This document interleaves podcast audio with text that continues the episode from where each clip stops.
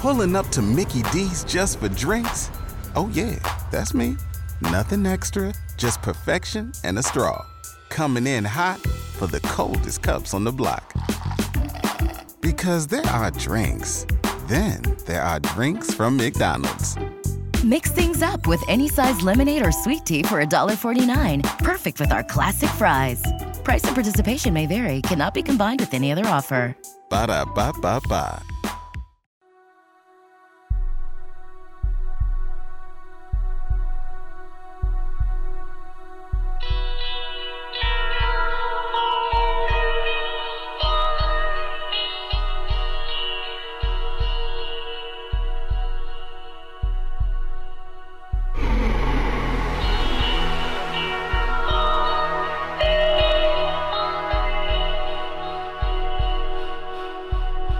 Welcome in to the best in paranormal programming. This is Darkness Radio. I'm your host, Tim Dennis. We have a great show in store for you today, folks. If you remember, when we had Adam Berry on recently, we were talking about the Estes method. He was talking about a case they had on on the show where they had reunited a mother and a daughter. And if you remember the case correctly, uh, the mother had ascended to what she had believed was heaven. Her daughter was earthbound and through the Estes method, they brought together the mother and the daughter, and the two were able to communicate. The mother had indicated that the daughter had committed suicide. It was kind of a touchy subject. The daughter had told the mother how lonely she was. The mother had said, even though she was disappointed in the daughter, she still loved her and had missed her, and they had reconciled their differences through this Estes method. And, and it's in um, Adam's new book, Goodbye Hello, which again, I encourage you to go out and, and get. It's a very good book. Today, we're going to bring in a guest, Nicole Tito, who has a new book out there, Ghostly Voices. And we're going to talk about the Estes method and exactly how to go about the Estes method in investigating. Some of you may be very well versed in the Estes method and used it in your investigations. Others, such as myself, have never used the Estes method. Now, keep in mind, I haven't been out on an active investigation in a couple of years due to my Charcot foot. So, for me, I've never used the Estes method in the field. I've seen it used on television, much like with Amy and Adam, and been intrigued about using it in the field, but never really been able to use it. So I figured let's bring in Nicole and talk to her personally about exactly how this works in the field. Let's listen to some of the examples of it and get a good idea of that. Plus, get a good idea of what she does in the Chicagoland area with her group. Uh, Nicole Tito is a paranormal investigator, author, and creator of the ghostlyvoices.com. That's ghostly voices.com website. Uh, she has been investigating the paranormal for over 20 years, participating in over 100 investigations across the United States. She grew up on the south side of Chicago, surrounded by famous ghost stories, including Resurrection Mary and Bachelor's Grove Tales. During investigation, Nicole loves collecting audio evidence, focusing on EVP and Estes method st- uh, sessions. When she isn't ghost hunting, Nicole works as a project manager and holds a DPT from Northwestern University and an MBA from Missouri State. She resides in the Chicago suburbs with her husband and two children. Let's bring in right now to Darkness Radio, Nicole Tito. Hi, Nicole. Hi, everyone. Thanks for having me. Thank you for being here. We we greatly appreciate you being here. Let's start it off slow. I want to uh, I want to get into exactly where the inspiration for the paranormal begins. I take it it begins young, like a oh, lot yes. of us. Uh, yes. Where was your your first uh, experience and inspiration for the paranormal? I'd say more like the inspiration. Uh, I'm from the south side of Chicago. Resurrection Mary, as a lot of people know, my family is actually buried in that cemetery. Really? So, just, I mean, so we'd always be visiting there, and my dad would tell tales and point out where the bars were moved and things like that, and drive along Archer. So even at a young age, I was always intrigued. And then, of course, Unsolved Mysteries, loved that as a kid. Mm-hmm and then just I just remember going to the library and taking out as many haunted books as I can. And being in Chicago, I had a lot of people. I mean, I had Ursula wrote a lot of books, Troy Taylor, as well as Dale Kaczmarek. Yes. So I'd go grab their books and read them as much as I could growing up. And that just kind of that's what really inspired me. I, I wouldn't say I really had an experience, so probably more so when once I started doing ghost hunts. Okay, now you've had the good fortune of being under the learning tree with Dale Dale Kaczmarek, and also with Rosemary Ellen Guiley. Yep. I mean, that's both of them. That's some pretty big hitters right there. That's not. Yeah, I mean, and yeah. I was I was in Dale's group, and I, I, dedicate part of the book to him. I always say he taught us the right way. Everyone who's been in his group, I mean, he really makes us learn how to do it, use a lot of equipment, and really write down like you know when you walk into a location, what are you feeling? What's the what's the atmosphere like? Are you getting any hits on your EMF? Is it natural? Is it something to be explained? And I, I do thank him for that because I feel like it helps me prepare for an investigation, especially when you're doing private ones with with people that might not know these things and are having a lot of turmoil and you're trying to go in there and solve a problem for them essentially because mm-hmm. a lot of people don't like living in haunted houses that's true that's very true let me ask you this nicole because you know there are i don't want to say they're few and far between really good investigators or great investigators but but when you have a good resource like dale who's who's training or trying to train you can only train so many people throughout a lifetime and do it well and and True. turn out very good investigators. Um, where does the next crop come from? Because I'll tell you this much, you know, we we we have a kind of a weird thing going on. I mean, it used to be paranormal TV would would kind of start the interest for people, at least for the last 10, 15 years, 20 years almost now. Um, it would start that interest for people and then people would reach out to local groups and they would they would find somebody who would either train them right or train them not so right and then they would learn different True. and then they'd kind of fumble around and then get that training or they'd come to a conference and they'd meet the people that they saw on TV and then maybe they'd meet somebody from a local group or it, something would happen along that way where do people go now that those investigators are slowly being pulled off TV I really think people are are going to YouTube and TikTok, which I mean, I, I feel the emergence of social media obviously across platforms. And I remember something Rosemary Ellen Guiley told me years ago that it comes in waves. So she's like, you know, ghosts might be popular for a couple years and it's more cryptoids and it's UFOs. I, I, I feel like ghosts aren't as popular right now and it, it is more of the crypto but again i think people are turning more towards youtube but i always welcome if people have questions that come to like my website or reach out to me because like i want to explain what i do and if somebody has a better way of doing it or a different way like with estes you mm-hmm. can do it so many different ways let's let's like share our ideas and see what we come up with because i do agree i think it is harder to find groups and talk to people and i think covid just made it worse where people, you know, trying to connect and travel and things like that. It's just harder now. And I don't know if people are just more afraid to reach out to others. That's a good point. Now, how did COVID yeah. change change how we investigate even post COVID? How does how has it changed how we investigate even now? Now, for us, interesting enough, uh, COVID hit, and I I actually had a newborn, so I wasn't going to be doing too much investigation anyway. But um, I call it my EVP partner in crime, Lisa Crick. She decided to do a remote Estes with us. So okay. she traveled to the haunted location. We stood at home. We live streamed it on our TV, filmed it. And while she was in the haunted location, she was doing Estes with another person. I was doing Estes at home. And it kind of worked out. We were essentially talking to each other hundreds of miles away.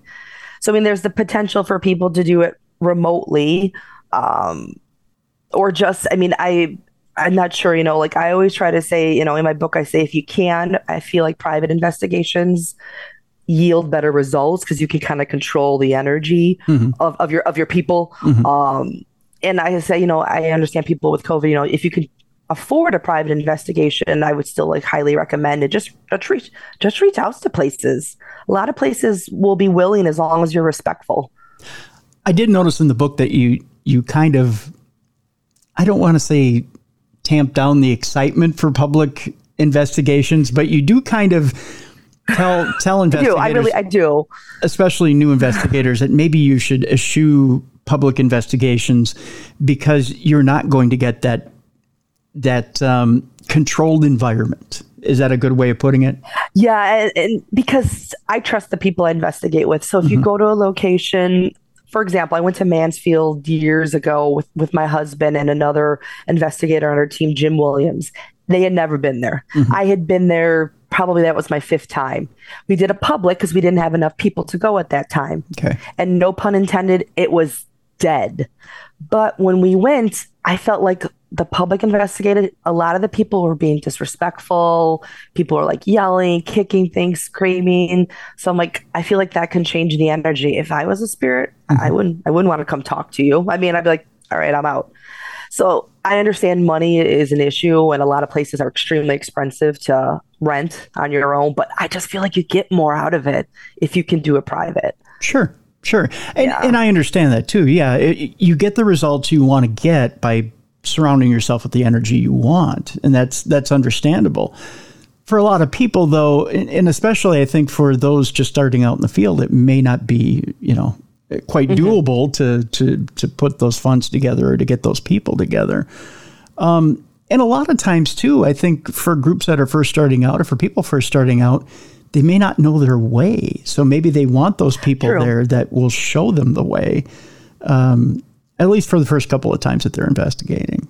True. So, and even if you do a private investigation, a lot of times if you reach out ahead of time, you can see if maybe they'll have a staff member that will be with you the whole time. And if not, you know, would that be possible? Because I feel like a lot of the volunteers at these locations um, do them do it on their own hours for the love of the location, and they would be glad to show you around.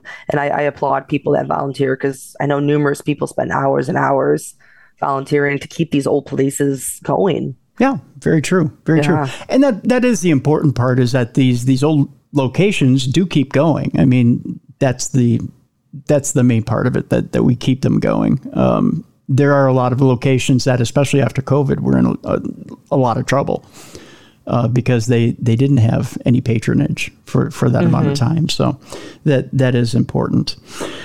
Um, so let me talk a little bit about your group. Let's talk a bit about your group, who's in your group, and uh, how it formed.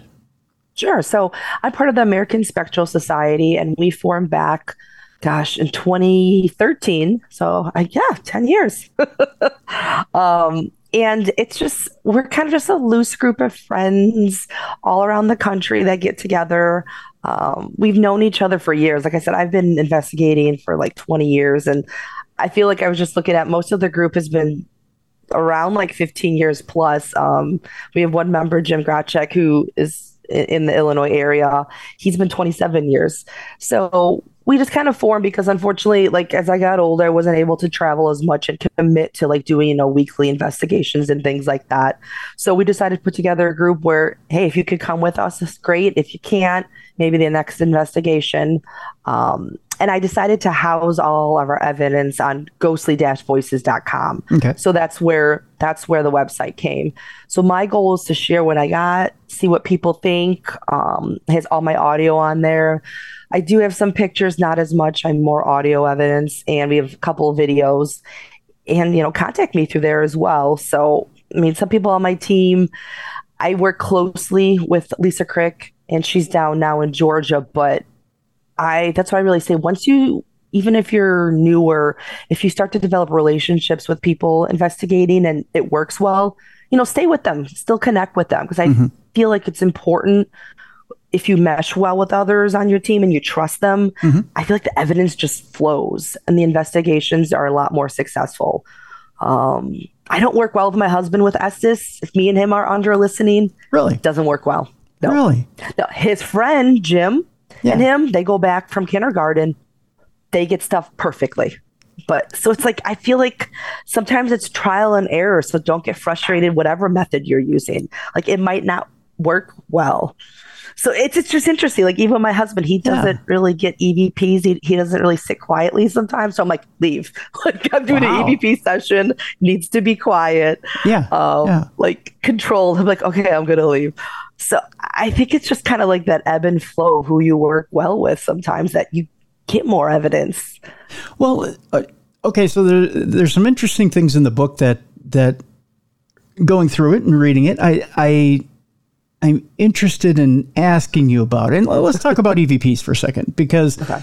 uh, I come I come up and come from an era where Mark and Debbie Constantino, we talked about, you know, two minute quick sweeps of EVP or doing quick sweeps of EVP, trying not to tire out a spirit, so to speak.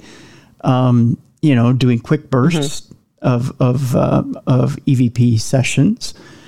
Uh, in the book, you say, well, don't do a session any longer than 15 minutes. Um, and and letting a recorder sit. And to me, that seems like if you if you pick up a recorder, that's first of all, that's a lot of review. I, I, oh, that is yeah, yeah that's yeah. a lot of review. um, but two, and and uh, just humor me here for a second, Nicole.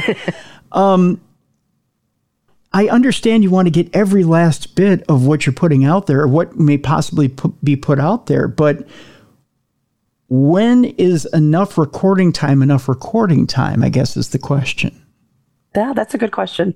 So the first part with the two minutes, I will agree. Now it's funny because I, I got asked this a while ago too. Like when the timestamp of my recordings, like the EVPs I captured. Now I really want to go back and I don't know if I'd be able to do this, but like the project manager and me create some spreadsheet to see when I exactly captured them. Because I will say I, I probably captured all my best EVPs in the first five minutes of a session. Mm-hmm. So I agree with them in that. Um, 15 minutes, I, I feel like sometimes a place needs to open up and warm up to you. Okay. And I feel like maybe that five minute buffer and just depending on the reason why I'll walk into a room, hit my recorder, I'll open the session up, tag everything, and I might be doing something else. So like I still have it running. So by the time I settle down, it's probably a good four or five minutes. Um, second part of the question, I know I forgot. Oh, when is too much too much? Yeah, that that's that is a good. I mean, because you have to re-listen to everything that you potentially record. Mm-hmm. The reason I've been having um, recorders record for a longer amount of time is and this is in the book as well i've been getting this screen this strange screech that's been following us and a lot of the times it's happening when we're not in the location we're not in that like specific location okay. um, and frankly i'll throw my audio up on my my wave pad and i'll look for like spikes mm-hmm. in the frequency if i know i won't have enough time to re-listen to everything okay. so i mean there's pros and cons i mean if you have it running all night you might not be able to essentially like know if somebody walked in and out. So that's why I always tell everybody where my recorder is to tag yourself. But I mean, to each its own. If you know you don't like to review evidence, then don't. That's everybody record and listen to the evidence. If you want to go in there and experience it, that's fine. Um, I think it's kind of like to each its own, but I don't mind listening to hours no, of evidence. I, I hear you, right? and, and, you brought up an and one, interesting... yeah, and I don't. I mean, ah, to me, I, I feel like and I feel like it's like the project manager of me. I like to take all the data I could get and then kind of come up and like see if there's any correlations, kind of digest it, see if any everything aligns, and then put it out for the public to hear. I guess the one thing I would bring up is is if you have hours and hours of audio out there, and like you said, the more audio that's out there, the less controllable the the factors that that come into play mm-hmm. potentially. Yeah, so, especially in a in a public like in a public investigation. I don't think I would. Ever, no, no, no, no. I don't think I've ever. Could, yeah. I don't think I've ever had a rec- recorder running like ever. No, this isn't a private, not not a public. Correct. Um, yep. Yep. But even in a private investigation, although I'll, I'll give you the exception. I don't know if you've ever heard Stacey Jones's. Um, it's like a what is it a 37 or 45 minute audio evp it's just i've heard it yeah yeah mm-hmm. it's it's it's disturbing and mm-hmm. it's it's that rape scene in a in a stairwell um, which is is a residual haunting but it's it's mm-hmm. it's blood curdling is what it is um, but the only way to catch that is to leave a recorder in that stairwell and get it and, and to mm-hmm. do that and leave it for a long period of time so yes there is a there is a reason to leave a recorder somewhere for that amount of time.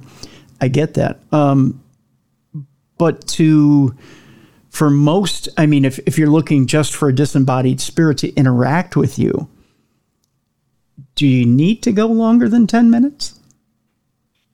I don't think so unless it's active. And by active, I mean is if you can detect a change in the environment. If something's okay. happening, maybe you feel something, maybe the temperature's changing. Um, if you have a few gadgets, maybe like your EMF's going off.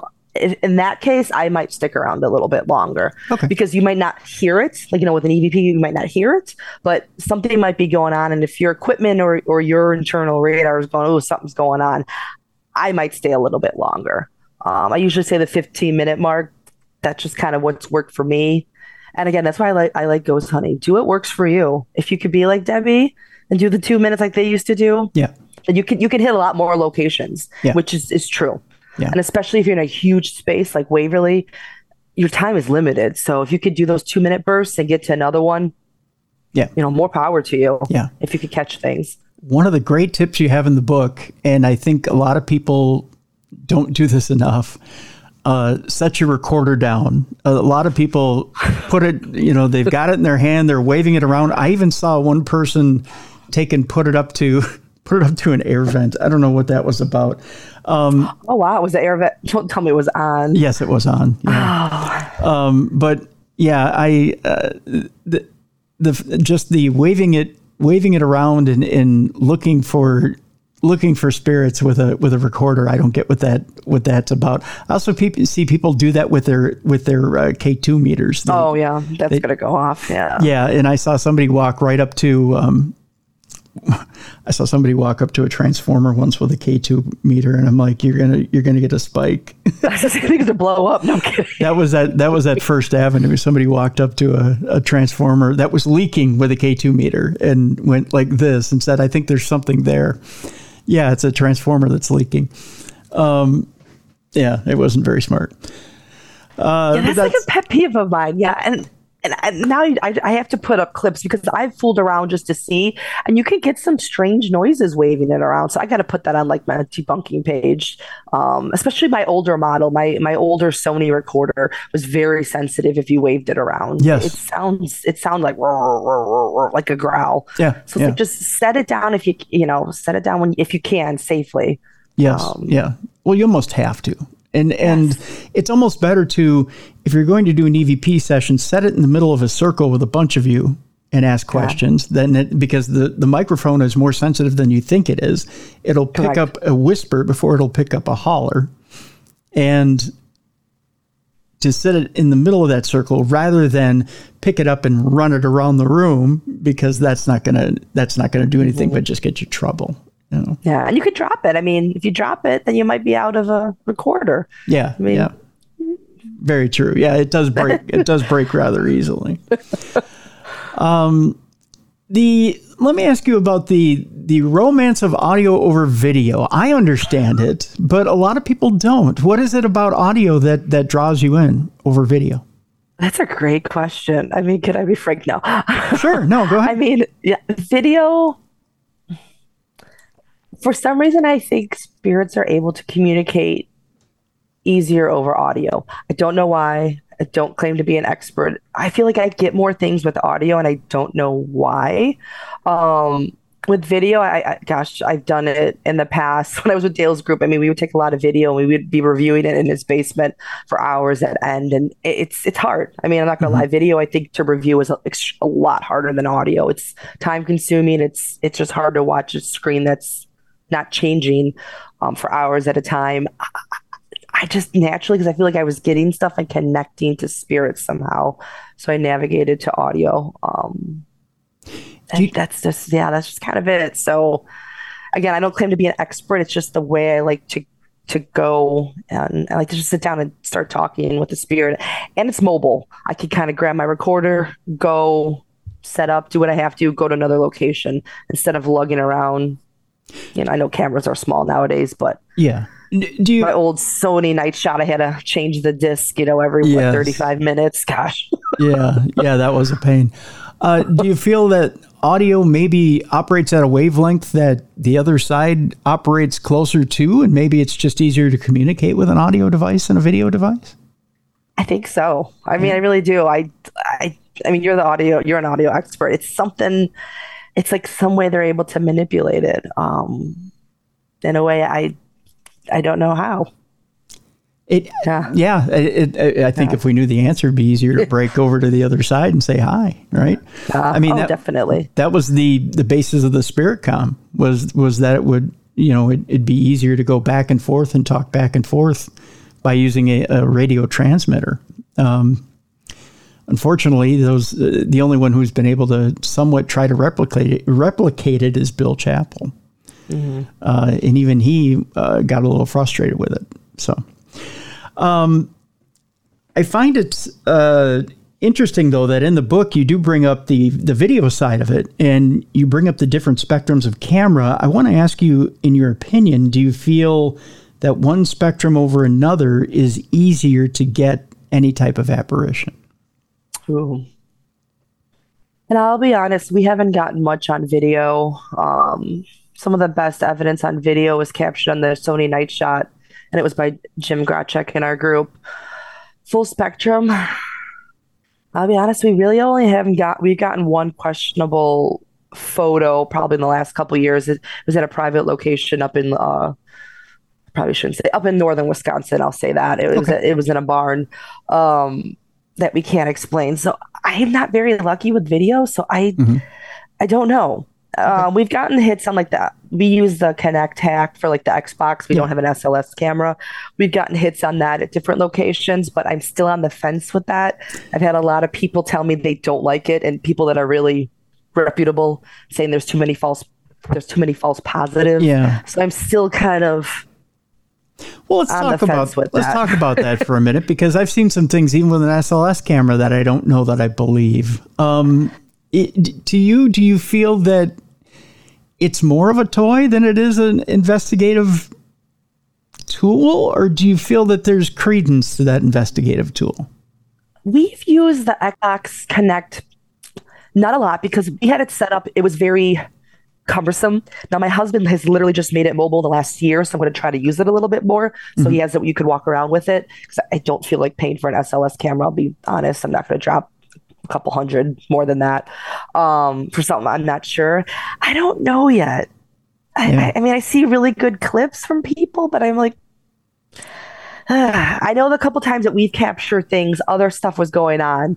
Like our, our meters were going off. Um, one was at a private investigation at a school in Indiana, and there were some other strange things happening where the figure was appearing next to somebody investigating that um, that I'm like, okay, this is kind of weird, but I'll say uh, Craig Talisha, who in, in the book, he actually wrote one of his own books called Strange Frequencies, and he created one of our audio devices that we started using.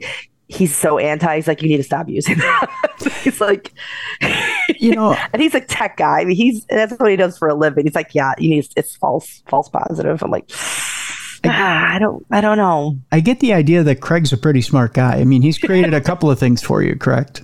Oh yeah. Well, he's created well in the book. It's called the Paranormal Research Instrumental Communication Device, and it's prick for short. Yes, it's prick and, for short. And he created it for you and Lisa, right? Yeah. So he created yeah, it for two yeah. women. And Lisa's last name is Crick, so it's kind of like a pun, a play on is that as well. But that's the whole other. Um, but yeah, he's out of Pennsylvania, and he modeled it after a Frank's box, and. Uh, tried to just scan his his thing with doing Estes is like you want to scan all the frequencies and how he explained it to me is like you want you don't want to miss those digital frequencies in between frequencies mm-hmm. So he used an analog radio and created this device where it's, it's scanning everything he told me. Um, so we're not missing potential frequencies that maybe spirits can communicate on. So he's so smart, it's like above my level, but it's a pretty cool device. Well, didn't he create a Tesla coil speaker as well? Well, my husband made that oh, from a made, kit, okay, so I'm not. Okay, I'm not gonna. Okay. I'm not gonna not gonna claim that you know Craig made that or my husband made that. No, he got a kit online and made it. Really? And we, yeah. So we've been trying to use that. Not not as much success. Okay. Um, and the thing I even say in the book, like we have a lot of cool gadgets, but sometimes you're so pressed on time, or you're fumbling with so much equipment, you don't want that to take over your investigation. Yeah. Yeah. Um, you know, and a lot of these things they all require electrical, you know, electrical input. So you have to make sure you're in a location that has electricity. Um, Well, I, I, the reason I bring that one up is I've seen Bill Chappell playing with a Tesla coil uh, on mm-hmm. on site at the at the Palmer, and that's what. Yep, that's what gave Al the idea. So he found a kit online where you could build it. Yeah, and I mean Tesla coils are nothing to casually play around with, but um, but he was. And this is some, more of a speaker. Yes. So it's and, a little bit safer than yeah. yeah a true and, or like a Van de Graaff. Um, right. Dale's Dale has used that in the past, like a Vander a Van de Graaff, and you have to be careful. Yeah. Yes. Yeah. And that and that was kind of how Bill was using it, but he wasn't using it in the safety of a speaker. He was using it out in the open, but he was pulling sounds in with it.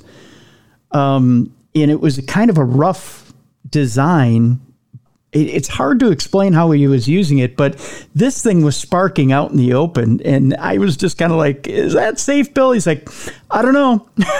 but it, he had rented the whole hotel, so I guess it was on him. Um, you know, but but it was uh, you know, but it was fun to watch. Uh, you know, but but yeah, it was uh, it was interesting. It was interesting. Um, but yeah, I think from those experiments come the Tesla speaker, but it, it yeah it was um fascinating. That's what it was. That's yeah. that's the yeah. Just be careful, everybody listening. I mean, if you play yeah. around and just like like if anybody in your group has like a pacemaker or anything, just be very careful. Like yeah, some you, of these things, like don't mess around with any sort of brain stimulator, even for Parkinson's. Like be careful. Like, right. those stimulators, please be careful. The most basic thing: don't get your phone near a Tesla coil. It wipes it you're you won't ever get your phone back. It, it becomes a brick. Uh, that's that's the most basic thing. I mean, that's that's what Bill told us all when we were standing around. He said, first of all, take your phone out of your pocket and put it away, far away from here. So, so did he do like a Faraday cage or anything to like? I don't know. Like, I know not, there's been trying to do experiments. Like, I've been wanting to put like my recorder like a Faraday cage to see what happens too. Like, if you could get anything come through. Oh, well, you know, with a, you know what? In theory, if you put your recorder in a Faraday cage, you wouldn't get anything. But would you if it could go in there and manipulate the spirit? I don't know. No, That's what I'm saying. No, because in a Faraday cage, a spirit is energy. So it, what if, yeah, I don't it would dissipate. No. yeah, no. If anything, a Faraday cage would keep anything out but what if it could go in there? But anyway. no, because it, here's the thing. No, you're right. It's energy. Yeah. Here's the thing, Nicole. Uh, RF RF energy is what's what's picked up on the recorder, and RF energy would be blocked by the Faraday cage. The Faraday cage. Yeah, you wouldn't get anything. So yeah, it, it wouldn't. It wouldn't. It, it wouldn't. You wouldn't mm-hmm. want to do that. Yeah. I mean, you could try it, but I, I don't think you get anything. No, that if you don't get anything, yeah. I'll have to think on that. I give it a shot. I mean, if it, if you get something, I'd be impressed. I'd be really impressed. Okay. But I, I, mean, that would truly be supernatural if you you got that. It'd be interesting. Yeah, but but in theory, a Faraday cage, and I could be wrong, but in theory, a Faraday cage blocks all energy, and that should yeah. include RF. RF is some of the strongest energy that's out there. So it it should it should block it right clean out. Mm-hmm. I mean, if you stick a radio in a Faraday cage, you shouldn't get anything, and a radio picks up RF. Mm-hmm. So I don't know. Just a thought. Just a thought. Uh, I tell you what, let's take our break on that note. And when we come back, we will talk more about the Estes method, what it is exactly, because I want to clarify for the people who don't know what we're talking about, what the Estes method is.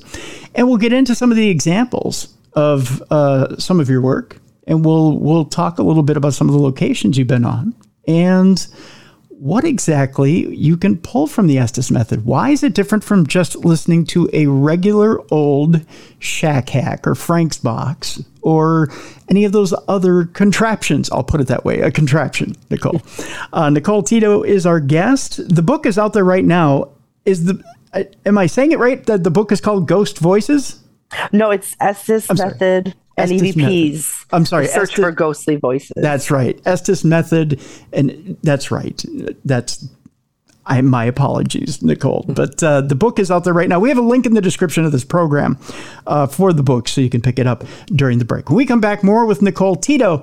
You are listening to the best in paranormal programming. This is Darkness Radio.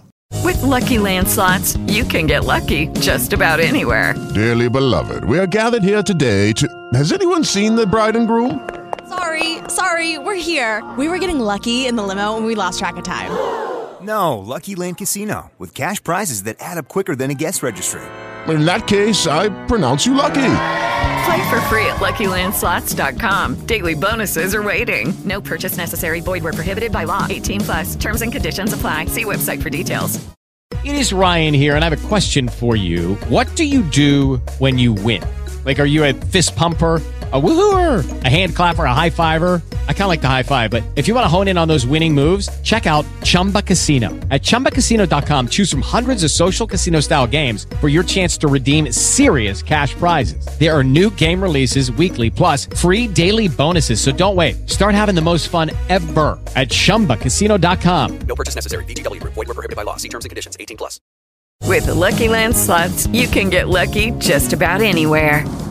This is your captain speaking. Uh, we've got clear runway and the weather's fine, but we're just going to circle up here a while and uh, get lucky. No, no, nothing like that. It's just these cash prizes add up quick. So I suggest you sit back, keep your tray table upright, and start getting lucky. Play for free at LuckyLandSlots.com. Are you feeling lucky? No purchase necessary. Void where prohibited by law. 18 plus terms and conditions apply. See website for details. Okay, round two. Name something that's not boring. A laundry? Ooh, a book club. Computer solitaire, huh? Ah, oh, sorry, we were looking for Chumba Casino.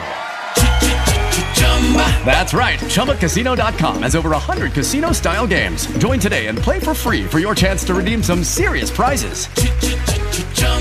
ChumbaCasino.com. No purchase necessary. Full prohibited by law. 18 plus terms and conditions apply. See website for details.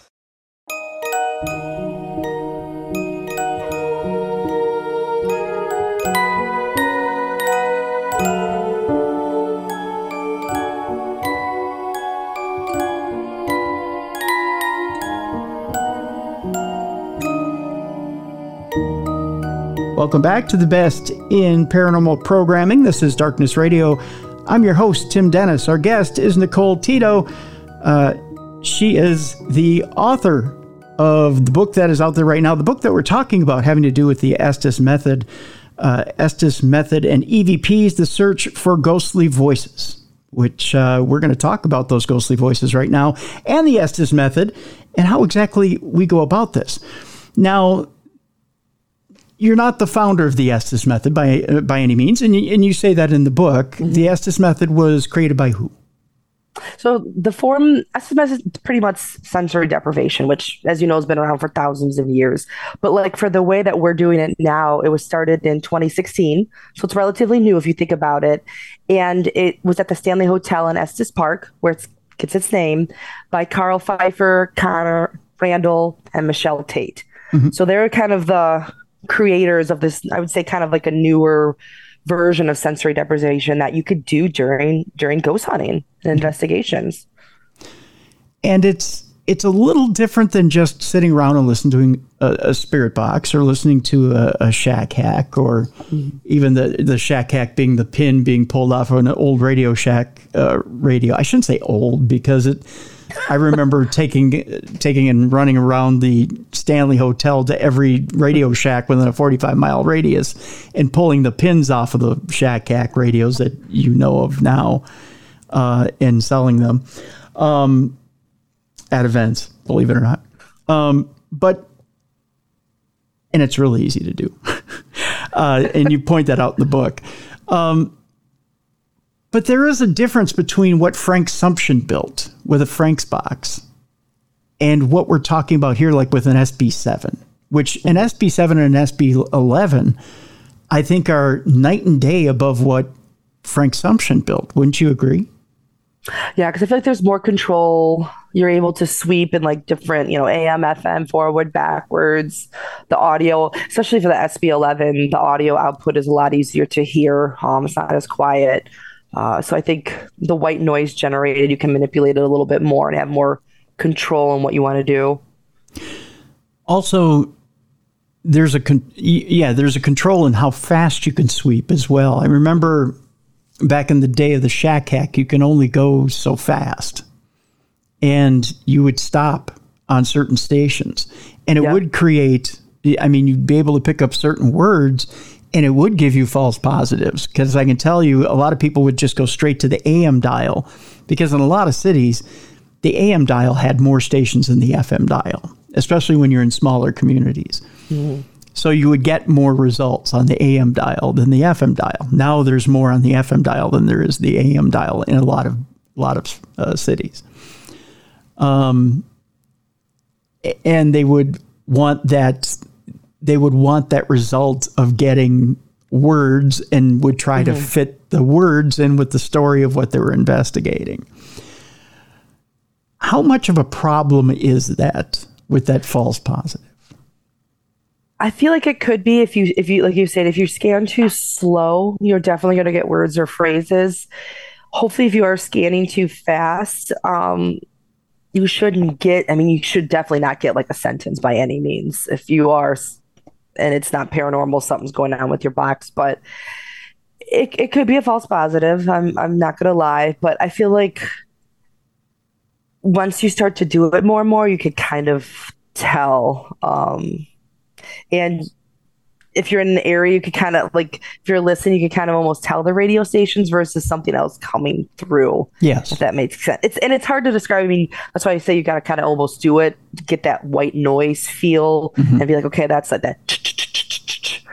Um, but like with anything, there could always be false positives. But I, I think you kind of get into the rhythm and you, you can be like, oh, this is something that is coming across and it's not from a radio station. Well, there's almost a sound when you when you hear it from a spirit. There's almost like a it, it's almost like a guttural that comes out from a, a spirit as opposed to a a sound from the radio, which is very curt and Chop- quick. yeah, yeah, choppy. choppy. Right. Correct. Um, but on top of that, you hear things, and I've heard things from a, a spirit box that you aren't able to say on on terrestrial radio. I mean, you know, swear words, things of that nature, um, and guttural, just guttural speech that you wouldn't hear on terrestrial radio, especially at that time of night. I mean, you know, you, you just you don't hear those things on terrestrial radio. That's just the the way it is. Um, Now, with that, there's more to the Estes method than just sitting around. How does how does the layout of this work? You, you obviously need more than just yourself. Correct. So, I mean, at the least, you could have two people. Um, so we we call them operators and receivers. So the operator is the one that's running the session, asking the questions, uh, monitoring the environment. Now the receiver is the one that's going to be listening to that that white noise. So the receiver is creating that sensory deprivation. They cannot hear anything besides what's coming in through their device, whether they're using an SB11, SB7, um, plug it into whatever device is making that. So they can't hear what the operator's asking. So that's it's almost kind of like that real time communication because the operator obviously knows what they're asking and what's coming through can kind of change the questions um, and see if, if they're getting responses. We tend to do it with at least two people listening um, with their headphones. We haven't done it on the same device yet, but we have two people with their own two devices. Again, they can't hear each other. They can't hear the questions being asked. And we, a lot of the times, the two people listening will start talking to each other, Okay. which, you know, which, you know, I know you're very familiar with because a lot of people have gotten that. Um, so for people listening out there, the operator really knows what's going on and can hear everything. If you're listening, you don't you don't you're only saying what's coming through your box. And i say try to say it how it comes through. So if they yell yell. If it's significant that it's like a male versus a female or a child. I say that. So i'll be like male voice. Um, and my team knows that. I know that's not common for everyone but i like them to know if it's a male versus a female or a child. It might have some significance depending on what's going on. So those who have never seen it before, the receiver is wearing uh, wearing a pair of headphones that that are noise canceling, so they can't hear anything on the outside. They can't hear the questions that are being asked by the operator. Correct. Correct. Okay. And they're blindfolded mostly, or they're closing their eyes so they can't see anything. So that yeah, and those- we've been using. We just got new goggles that create kind of like a Ganzfeld experiment, where they create kind of a red aura. Um, they're pixel goggles, and there's Oh. there's a picture in the book as well. We literally just got them Okay. a couple months ago, so we're trying to maybe get those people more in a meditative state. Maybe they'll get more okay. um, if they're more relaxed. Because I'll be honest, sometimes you're so tense because you don't know what's going on that Right. maybe if you are more relaxed, more stuff will come through. Just an idea. Um, haven't Have used you- it too much. Have in the few times you've used them, have you gotten better results? About the same. They worked for me. Okay. Um, but again, if anybody has any issues with you know seizures or any sort of migraines, just be careful. Yeah, Uh, One of the individuals on our team gets migraines bad, so she's not gonna. I just be careful because they could be flashing. Yeah. Um, don't don't put yourself at, at risk. So nothing yet, but haven't used them much. Okay. Interesting. Interesting. uh, Yeah, and the approach. reason we say you know close your eyes, try not to open. You want to just immerse yourself in that environment, and you don't want to know you don't want to know what's going on on, on the outside. Because if you open your eyes and you're seeing maybe your teammates in like cell block eight, you might be biased. Like, oh, why is why is Al in the cell block eight? Then you close your eyes again, and maybe you you start to you know hear things that your brain's kind of tricking you. You know, so I say you don't want to know what's going on. If if you're in danger, your team should pull you out. If something really is going on. Right, right. So one of the scenarios that fascinates me, a lot like what what Adam was just describing when he was on the program, is is having two different receivers sitting there in a haunted location, and then being able to talk in listening to two different uh, devices, and then being able to talk spirit to spirit, or or having different results happening at the same time which to me is is absolutely mind blowing because we, when we set up a, a spirit box session, we're expecting just whoever's going to come through that device is going to come through that device. So you have whatever spirits are in the room are trying to fight for attention through one device. Now you have two devices set up, two operators, or I'm sorry, two receivers. You can pick and choose who you want to talk to. Um, and you know, Essentially, yeah. you, you pick your operator and you can speak through them. Now, have you and and Lisa, if you're if that's who you're you're working with, have you managed to have a conversation between the two of you and two different spirits, or have you managed to bring through two different spirits? Yeah, we've had conversations. Um, Lisa and I, I'd say in a few loca- Crown Point Jail, we've had. I feel like we've connected with the same spirit, um, and I know we have that clip that we as we got like a number coming through, and then other locations like the Monroe House in Indiana, we've gotten like two different spirits where one do- didn't really want Lisa to talk. Like I was more of the like aggressor yelling at Lisa to be quiet.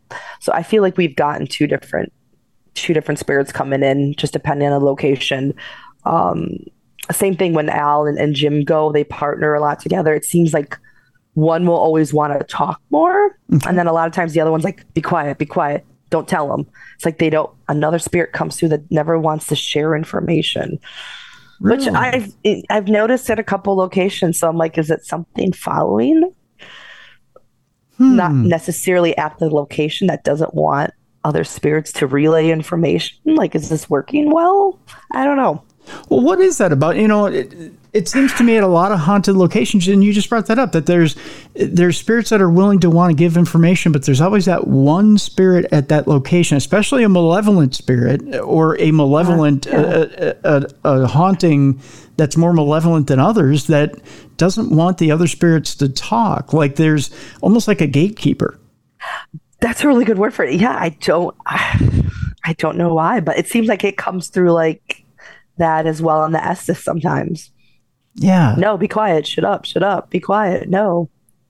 interesting. Interesting. Well, you mentioned Crown Point Jail, and, and we've got a clip here, the uh, Estes Method clip that we can play. Tell us a little bit about Crown Point Jail and, and what's the story behind that haunting? Sure. So Crown Point Jail's just outside. I mean, it's in Indiana. It's in Crown Point, Indiana, about an hour outside of, of Chicago. Been there many times. Great building. Um, it was built in 1882 and closed in 1974, and it's was known for being unbreakable. You can't break out of here. But in March of uh, 1934, good old John Dillinger broke out. he escaped. So he was being held there before he was going to be extradited. Um, and he got out and he took two hostages with him and, and uh, eventually got over the border and was freed. But I mean, a lot of other tales since it was a long term, you know, jail.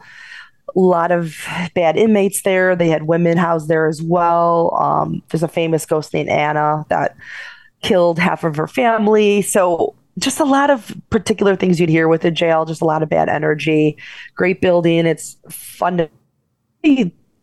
and I feel honor of like the town. So still around the building because you know it's still kind of a lot of hustle and bustle down there. So a really good location. Then they have a lot of records. So if you ever want to go in there and do research, they they are doing a lot a lot of work there. Um, kind of retrieving everything and archiving and every time I go there they have something new for you to look at, which is amazing. Really? Okay. Well, the first clip we have is is it's Lisa and you, and you're performing an Estes method session at Crown Point Jail. You're acting as receivers. You're wearing headphones.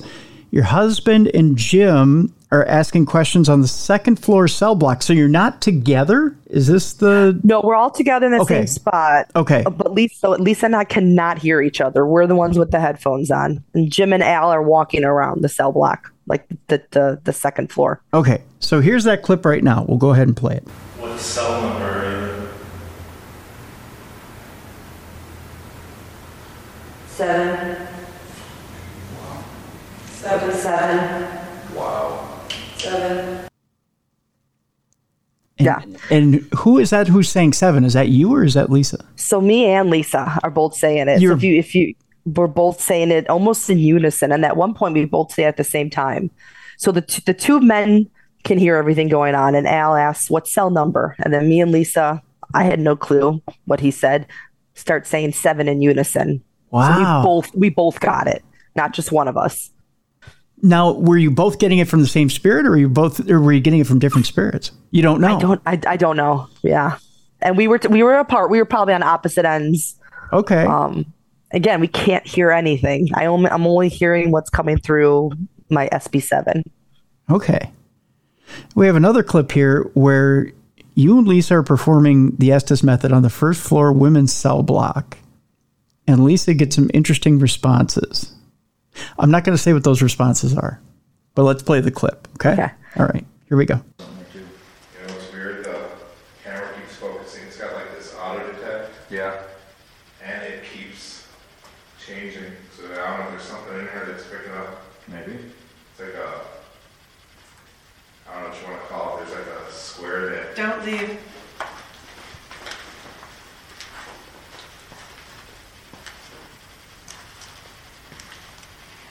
We're not leaving.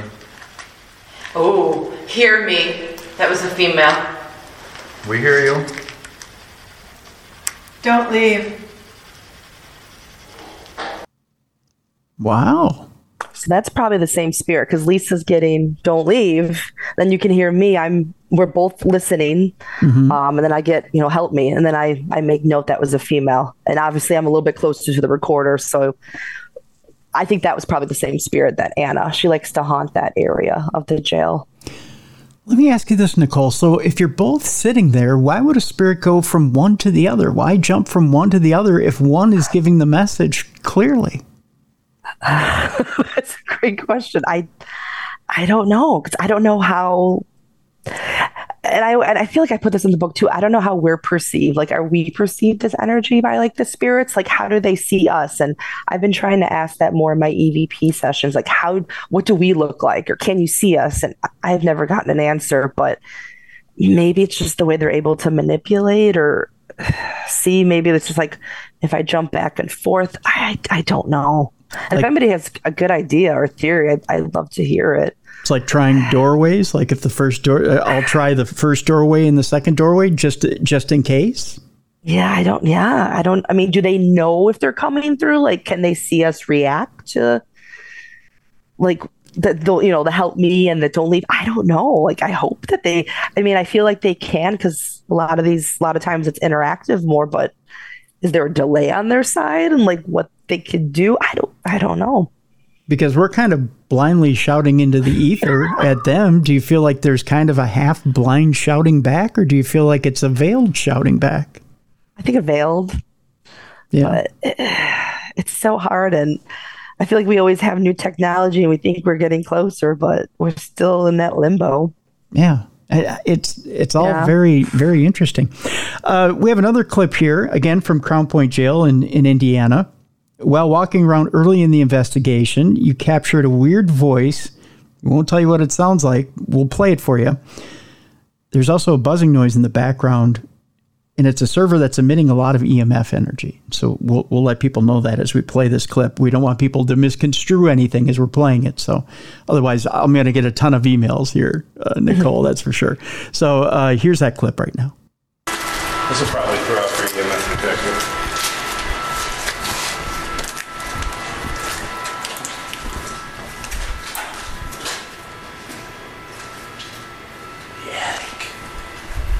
I heard it. We'll tell people what it says now. Oh, let's play one more time. Okay. Let's okay. play one more time. Say, I'm, I'm, ready to say, but let me know. All right, let's play one more time. See if people pick it up. This will probably throw out for EMF detector.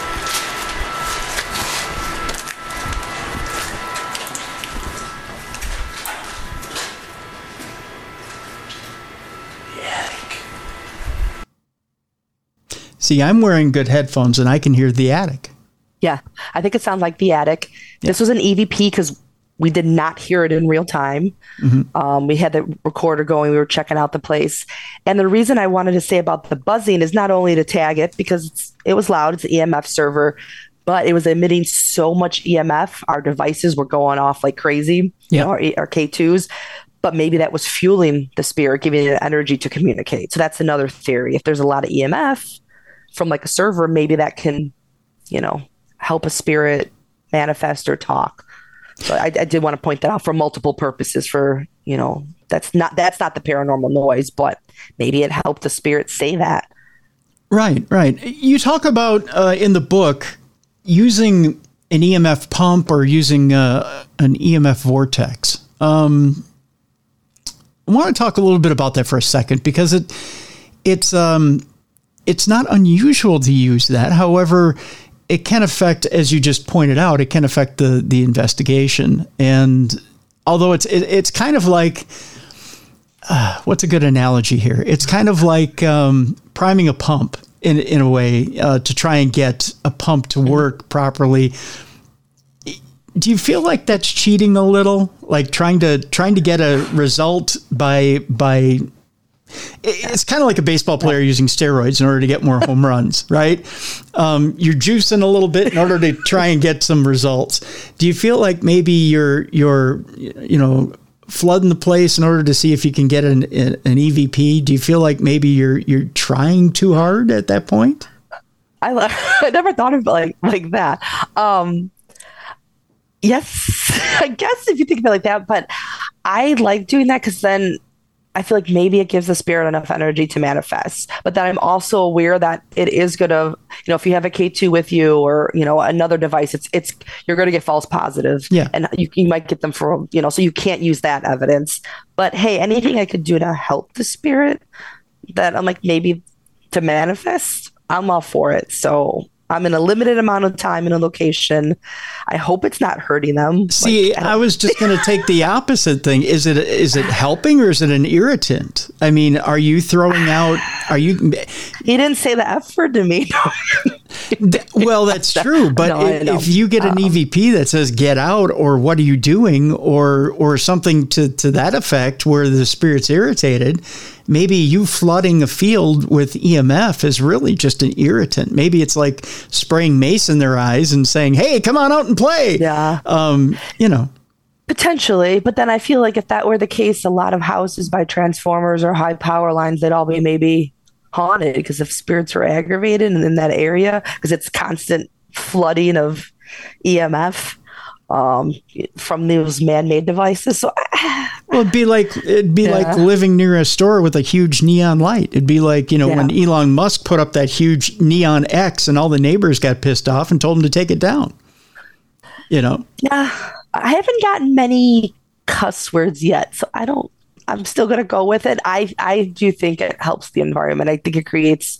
I think it kind of energizes it. Um, So- until I hear otherwise, I, I'm still gonna use it. it's more uh, it's more uh, sugar to uh, to a bee than it is uh, irritant. then, huh? I think so. Okay, okay, fair enough. I just figured oh yeah, I'd ask. I mean, oh yeah, Figured I'd ask. and yeah, I to each its own. But Yeah. Well, no, it's Yeah. it's fair. That's fair. I figured I'd I'd ask because I, I Oh, yeah. I've I've never I've never sided one way or another. It's just plain and devil's I'll be honest, it's there. interesting. I've never had somebody point it out that way, so I'm gonna like jot this down and be like, man, Tim was all over me with these things. But that's a good point.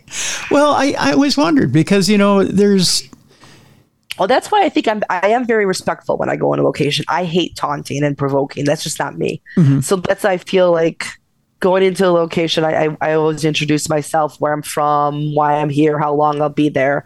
Um, and I go into that a little bit in detail in the book, but that's just how I, I do it. So I could see your point if I'm flooding them with all this energy, like what's going on, but I'm always respectful of a place.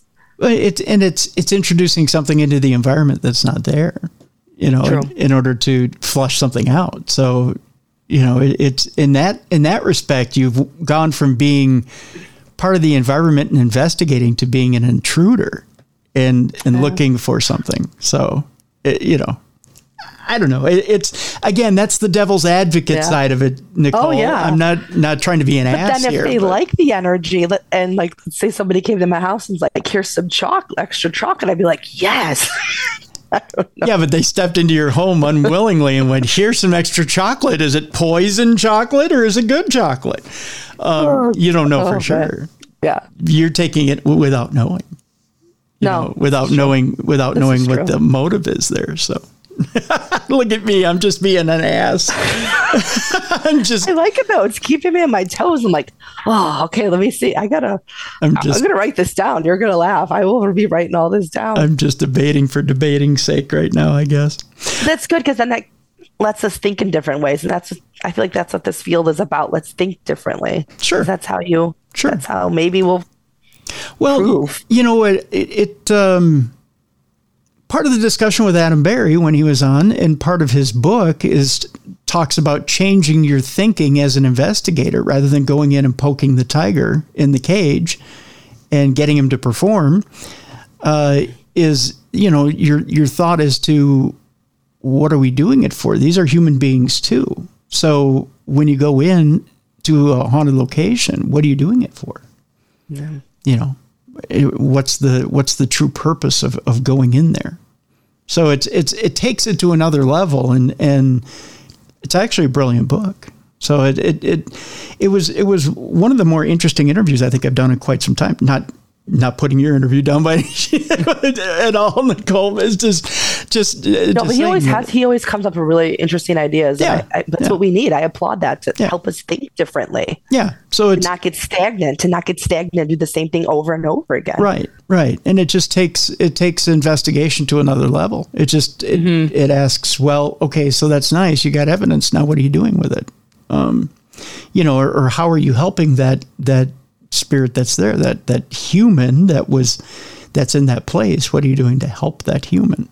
So, it's it's uh, just an interesting interesting thought. Um, so I have a clip here from Randolph County Infirmary. Can you tell me a little bit about the Randolph County Infirmary in in, uh, in Indiana? Sure. So that's in Indiana, um, couple hours from Chicago, closer to Indianapolis um, County Infirmary. It was a poorhouse. Um, as many of you know, like in the Midwest, I feel like a lot of poorhouses, a lot of them unfortunately don't stand to this day, but a lot of energy in, in old poorhouses. You know, even Ashmore Estates, as a lot of people know, in Illinois was a poorhouse. Just a lot of different energies. Um, so in Randolph County, it was um, burned down, rebuilt uh, in the 1800s. And gosh, it was kind of a location for orphan children, homeless, mentally ill, kind of a combination of things like you would with a poorhouse. And typical hauntings, I mean, ghosts playing in the attic, children, um, you know, they claim to see a woman who may have fell down the stairs on like one of the floors. So just kind of a hotbed of activity. And I feel like it's kind of a newer location in terms of investigating. So I don't know as many people that have been out there yet. Um, I know this is from a few years ago, but we decided this was a remote Estes method, as, as I said before. So Lisa is in the haunted location and I am at home. So it's interesting. We were doing Estes, but we actually caught an EVP in my house. Really? Which is not it's not haunted. So this the voice you're gonna hear is actually an EVP while we're doing Estes. Because I get that question a lot. Can you get EVPs with Estes? Well, yeah, but as long as you know you know, you know, I know it's not any of us because we're filming it and none of it's none of our voices.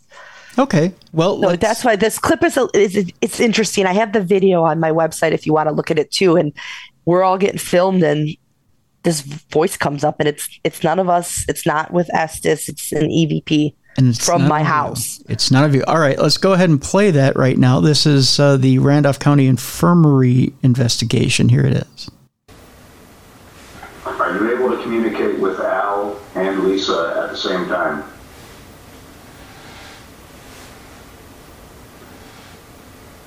Watch. Here it comes. It's today. Huh. Okay.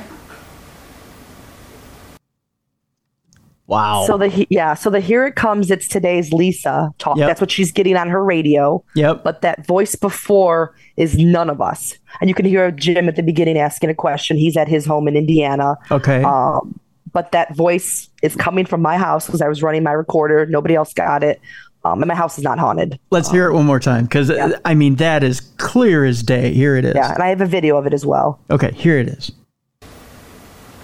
Are you able to communicate with Al and Lisa at the same time?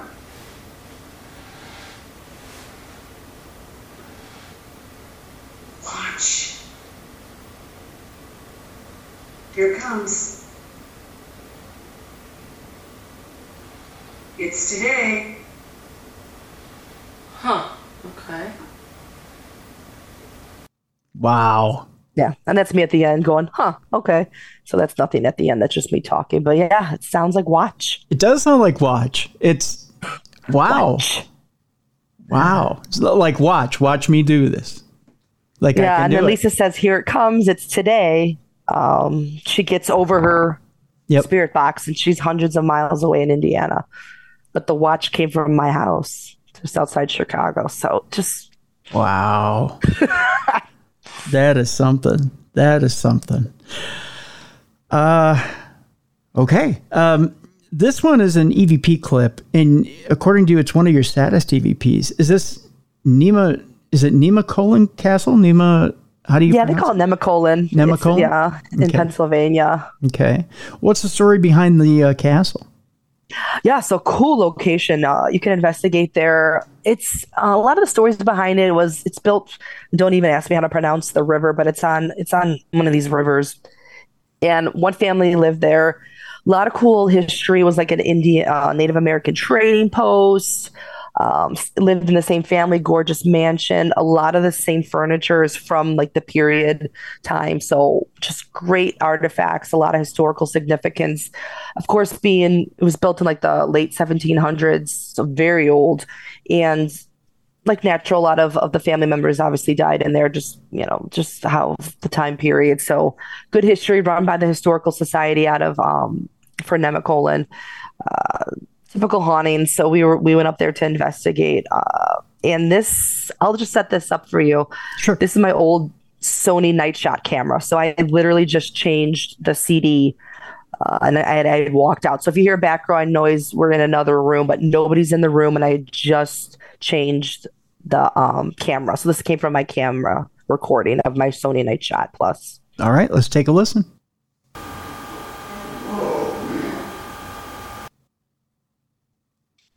Okay, let's hear it one more time. Whoa. I heard it. Let's hear it one more time. One more time.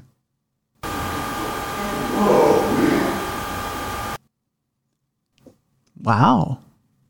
Yeah, to me it sounds like well, what do you think it sounds like? I think it says help me. Yeah, like an old I think like an old male going, Help me. Yeah. Yeah, and I walked out probably about a two minutes before. Yeah.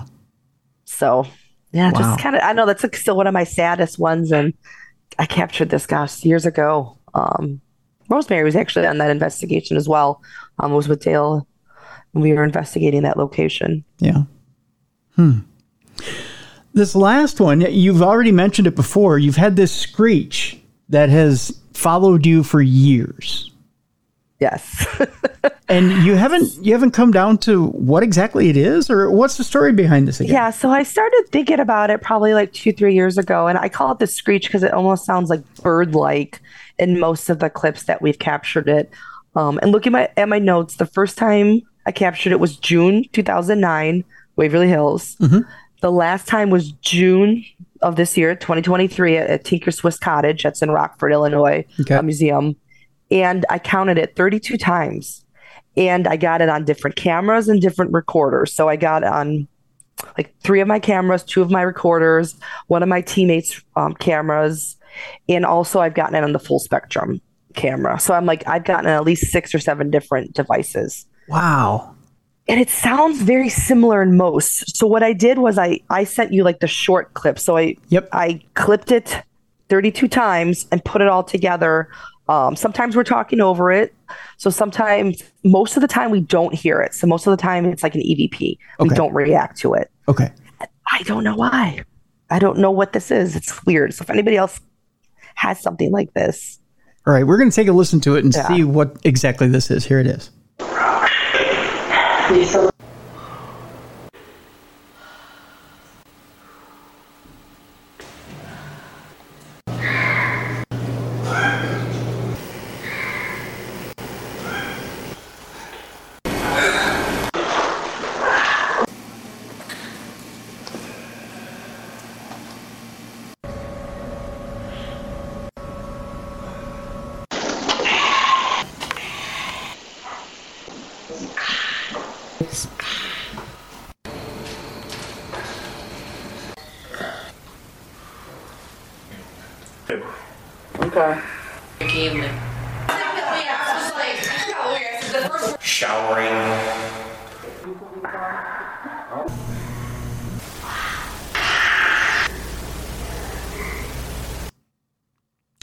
Either Morris Day and the timer following you, or it sounds like a bird. yeah. And then, you know, sometimes we're, we're talking because we're just talking, you know, my recorder, we're still going at, the, at you know, during the session or something like that. So I Mhm. couldn't clip out all the times when we're talking, but it's, it's weird and it's Yeah, similar.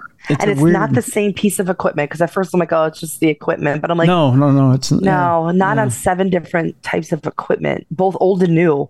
I Yeah. mean, my Sony Night Shot's old, but then I got on a recorder I got like a year ago. So, and I don't really manipulate my audio much. I really don't. That's I, I- I just clip it. I don't ever really tweak it. That's just not my. That's just my style. Now you said your house isn't haunted. I don't think so. Okay, but have you have you ever had like this is going to sound weird, but have you ever had like a big string of bad luck or anything like that, or anything personally that make you think you're personally haunted? I've had bad luck. I'd have it. I'd had weird things in the house, but I almost take it as people visiting me. Like you know, things falling over, a salt Yeah. lamp turning on. I've had bad luck, but I don't chalk it up to being haunted. Is this also uh, this almost seems like it's something that's following you? You know? Yeah, but I mean, but you know, knock on wood, I I'm pretty happy where I'm at with my life and yeah, yeah, things like that. So it's like I, I don't think if it is haunting me, it's not winning because I'm overpowering it. Sure. well, I'm, I'm not saying I it's no, yeah, I don't. And it's it's been on. I I haven't sat down and I mean I made a spreadsheet. I don't really see a lot of correlate. I'm like I don't know what it is. Is it something trying to communicate with us? Is it just following us? Is it attracted to our equipment? Is it something like a um, I don't even know what you call it. I know Rosemary used to say like a lot of different terms for like interdimensional beings and things like that, but I, I I'm not very well versed in any of that, so I don't know. And she's not around to ask her opinion. Um, I don't I don't know. So I'm trying to get it out there. Is anybody else have something like this or a noise that's following them or a voice? I think it's a noise. It's like a screech. It's like a bird. Yeah, it sounds like a bird, but it it Yeah. it, it feels like um It started in Waverly Hills. So what followed us? no, I don't know. well no, when you say Waverly, there's a lot of there's a lot of like for lack of a better term, there's a lot of crap in Waverly. But I mean it might have followed you from Waverly and and it's it's just around, you know? It, like it it's I don't know if it's interested in what we're doing. Yeah, it's enthralled know, with yeah, what you're doing know. because you're you you have these methods of communication and it knows it can communicate. So every time you open up that channel, it says something. Mm-hmm. You know, it makes itself known, but it's not human. You know, it's almost like it's. I don't want to say it's elemental. It's not an elemental. It's Oh, that's the word. Yeah, I was. Uh, yeah, and again, I'm not well versed with that. That's also like I don't know. Um, maybe it is. Yeah. Maybe it's a. I don't think it's a Native American spirit. I, I don't know what it is, but it it um. I don't know. I just always know back when you know when Frank's box first came out, and um, we were doing investigations with Rosemary, and she would put on her box. It always seemed like shadow people were attracted to the box when she turned it on. I remember her saying it. Mhm. So it's like, are we attracting, like you said, an elemental or something else by this communication? Like, is it like, hey, what's going on? But this has been what since 2009 is when I first noticed it. Um, It almost sounds like a thunderbird. and that's what you know. We got it down in Alton, Illinois, which has the Piasa bird. Um, we got it in Mineral Springs probably the most, which is right there by the the, the Piasa bird. And Mineral Springs is in Alton, Illinois, in the Mississippi. And I think we got it six times there. But that's when we got on a bunch of different equipment. I got it on mine. I got it on Jim's, and I think that one evening we got it six times when we were investigating with Dale back in 2009. Hmm. So I don't know. I finally was like, let me put this together, the clips. So I, I do have like a long clip on my website that's maybe two minutes that has a little bit more like of us talking if we're talking while while the um the noise comes through. But again, most of them are EVPs. We don't hear it. We don't react to it in real time. Yeah, yeah. It, it, it's not like it's it's uh it's clairaudient or anything like that. Like you're not you're not hearing not it. disembodied, You're yeah, noise yeah. or anything. So You're not yeah, I don't know. physically hearing it. Nope. It's just when you open up that channel, it's making itself known. Mm-hmm. Yeah. Interesting. Very interesting stuff. Well, I maybe if somebody in this audience who's listening to this program has an idea of what it is or they've heard it before, they could they could write in uh, either to you or to me. So, yeah. Hopefully Please we'll get an answer for it. Yeah, that's for sure. Um, you talk a little bit about the future of investigating in the book, but let me ask you, Nicole, as we begin to wrap up the interview here, um, what do you feel like the future of investigating is? for me let's i feel like share let's communicate with each other get our ideas out there um, don't let technology take over too much but i really like uh, i got to pick up adam's book like uh, watch how you approach like an investigation and um, like like you said you know, stop, stop poking the poking the bird or poking poking at but let's like get together work together communicate what we have and get get our evidence out there and, and play off of each other. If you're like hey have you tried to do estes in this way? Or have you used this device with this device? Like let's try let's share and- and work together and not try to be at each other or try to compete with one another because i like to learn off any everybody and if they have a question or i have a question let's communicate see what we could capture Let me ask you this. Do you feel like there is room in the field to go back to older methods, like using a Yes. psych- psychic on investigations or or even um, maybe using things like table tipping or or any of that? the, yes and no. I think we could keep it. i think sometimes we get so immersed in the equipment that you could keep it simpler, and I think we'll have success that way too, as as opposed to having just too much technology.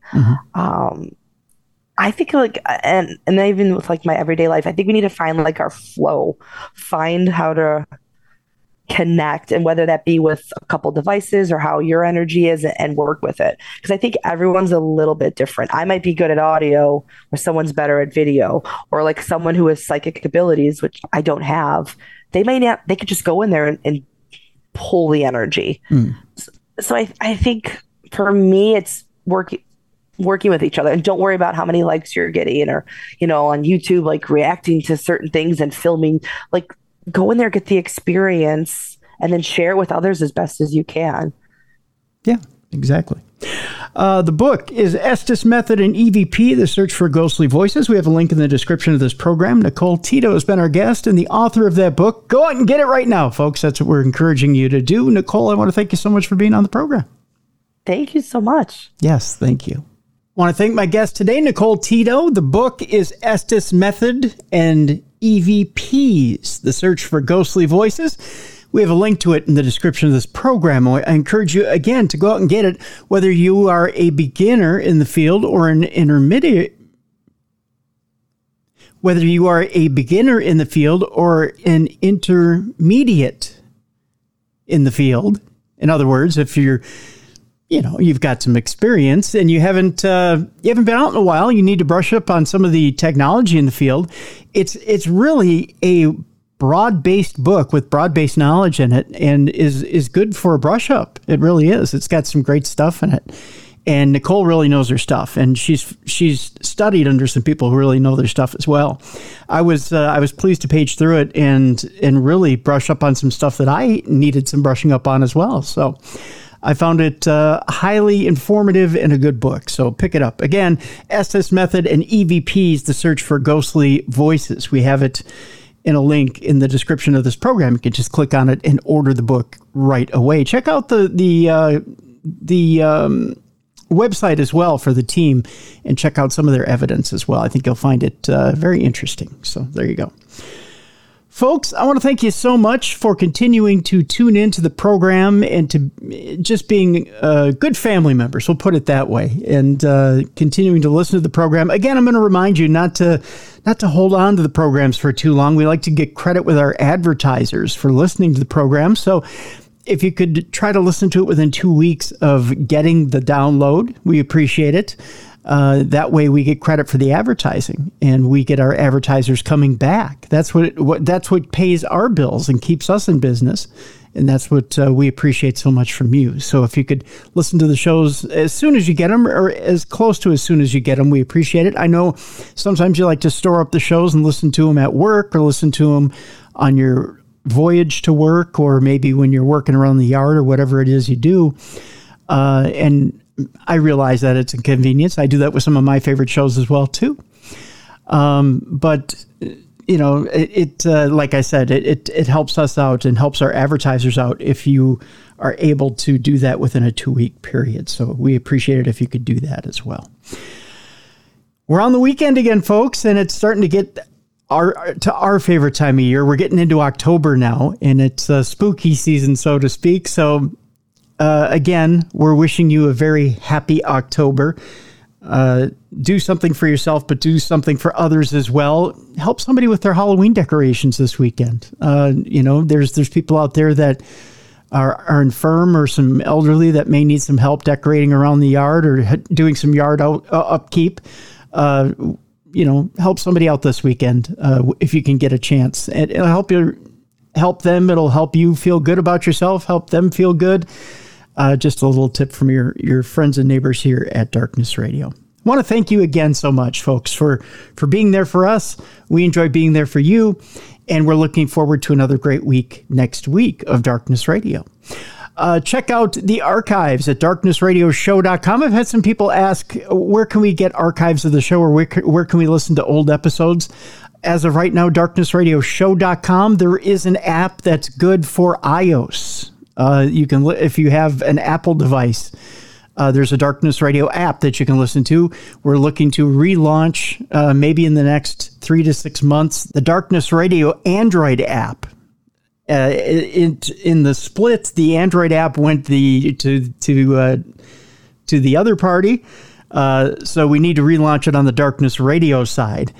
Um, so we'll get that reestablished here shortly. And if you are an, an, a developer that's interested in helping us out with a, an Android app, uh, just hit me up at tim at darknessradio.com. That, that'll do it, I think, for this week, folks. Again, we're excited about October and, and some of the stuff we're going to be bringing to you in October. I'm glad. I want to thank first of all Jess Lurie, who who showed up and and really uh, blew our minds this week. A nursing home for serial killers. That's all I gotta say. That blew my mind this week. The things you learn when you take the stroll down uh, down that lane, huh? And uh, I want to thank Nicole Tito for a great show this week as well. Uh, and and of course Beer City Bruiser, who always uh, who always brings it uh, on Supernatural News and on Dumb Crime Stupid Criminals. It's been a good week. For Beer City Bruiser, for Mally Fox, and for Jessica Freeburg, I'm Tim Dennis. Thank you so much, folks, for being here with us for another great week. We'll see you next week for another great week here on the best in true crime and paranormal programming. We'll see you next week on Darkness Radio.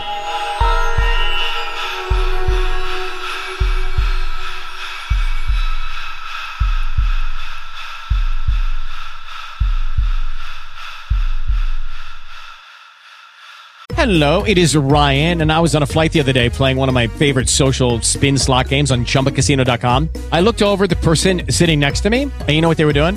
They were also playing Chumba Casino. Coincidence? I think not. Everybody's loving having fun with it. Chumba Casino is home to hundreds of casino style games that you can play for free anytime, anywhere, even at 30,000 feet. So sign up now at chumbacasino.com to claim your free welcome bonus. That's chumbacasino.com and live the Chumba life. No purchase necessary. VGW Group. Void were prohibited by law. See terms and conditions. 18 plus. Okay, round two. Name something that's not boring. A laundry? Ooh, a book club. Computer solitaire, huh? Ah, sorry, we were looking for Chumba Casino. That's right. ChumbaCasino.com has over 100 casino style games. Join today and play for free for your chance to redeem some serious prizes. ChumbaCasino.com. No purchase necessary. Were prohibited by law. 18 plus. Terms and conditions apply. See website for details. Hello, it is Ryan, and I was on a flight the other day playing one of my favorite social spin slot games on chumbacasino.com. I looked over the person sitting next to me, and you know what they were doing? They were also playing Chumba Casino. Coincidence? I think not. Everybody's loving having fun with it. Chumba Casino is home to hundreds of casino style games that you can play for free anytime, anywhere, even at 30,000 feet. So sign up now at chumbacasino.com to claim your free welcome bonus. That's chumbacasino.com and live the Chumba life. No purchase necessary. Group. Void prohibited by law. See terms and conditions. 18 plus. Lucky Land Casino asking people what's the weirdest place you've gotten lucky? Lucky? In line at the deli, I guess? Aha, in my dentist's office. More than once, actually. Do I have to say? Yes, you do. In the car before my kids' PTA meeting. Really? Yes. Excuse me, what's the weirdest place you've gotten lucky? I never win and tell. Well, there you have it. You can get lucky anywhere playing at LuckyLandSlots.com. Play for free right now. Are you feeling lucky? No purchase necessary. Void where prohibited by law. 18 plus. Terms and conditions apply. See website for details. Okay, round two. Name something that's not boring. A laundry? Ooh, a book club. Computer solitaire, huh? Ah, sorry, we were looking for Chumba Casino. That's right. ChumbaCasino.com has over 100 casino style games. Join today and play for free for your chance to redeem some serious prizes. ChumbaCasino.com. No purchase necessary. Were prohibited by law. 18 plus. Terms and conditions apply. See website for details. With Lucky Land slots, you can get lucky just about anywhere. Dearly beloved, we are gathered here today to. Has anyone seen the bride and groom? Sorry, sorry, we're here. We were getting lucky in the limo and we lost track of time. No, Lucky Land Casino, with cash prizes that add up quicker than a guest registry. In that case, I pronounce you lucky.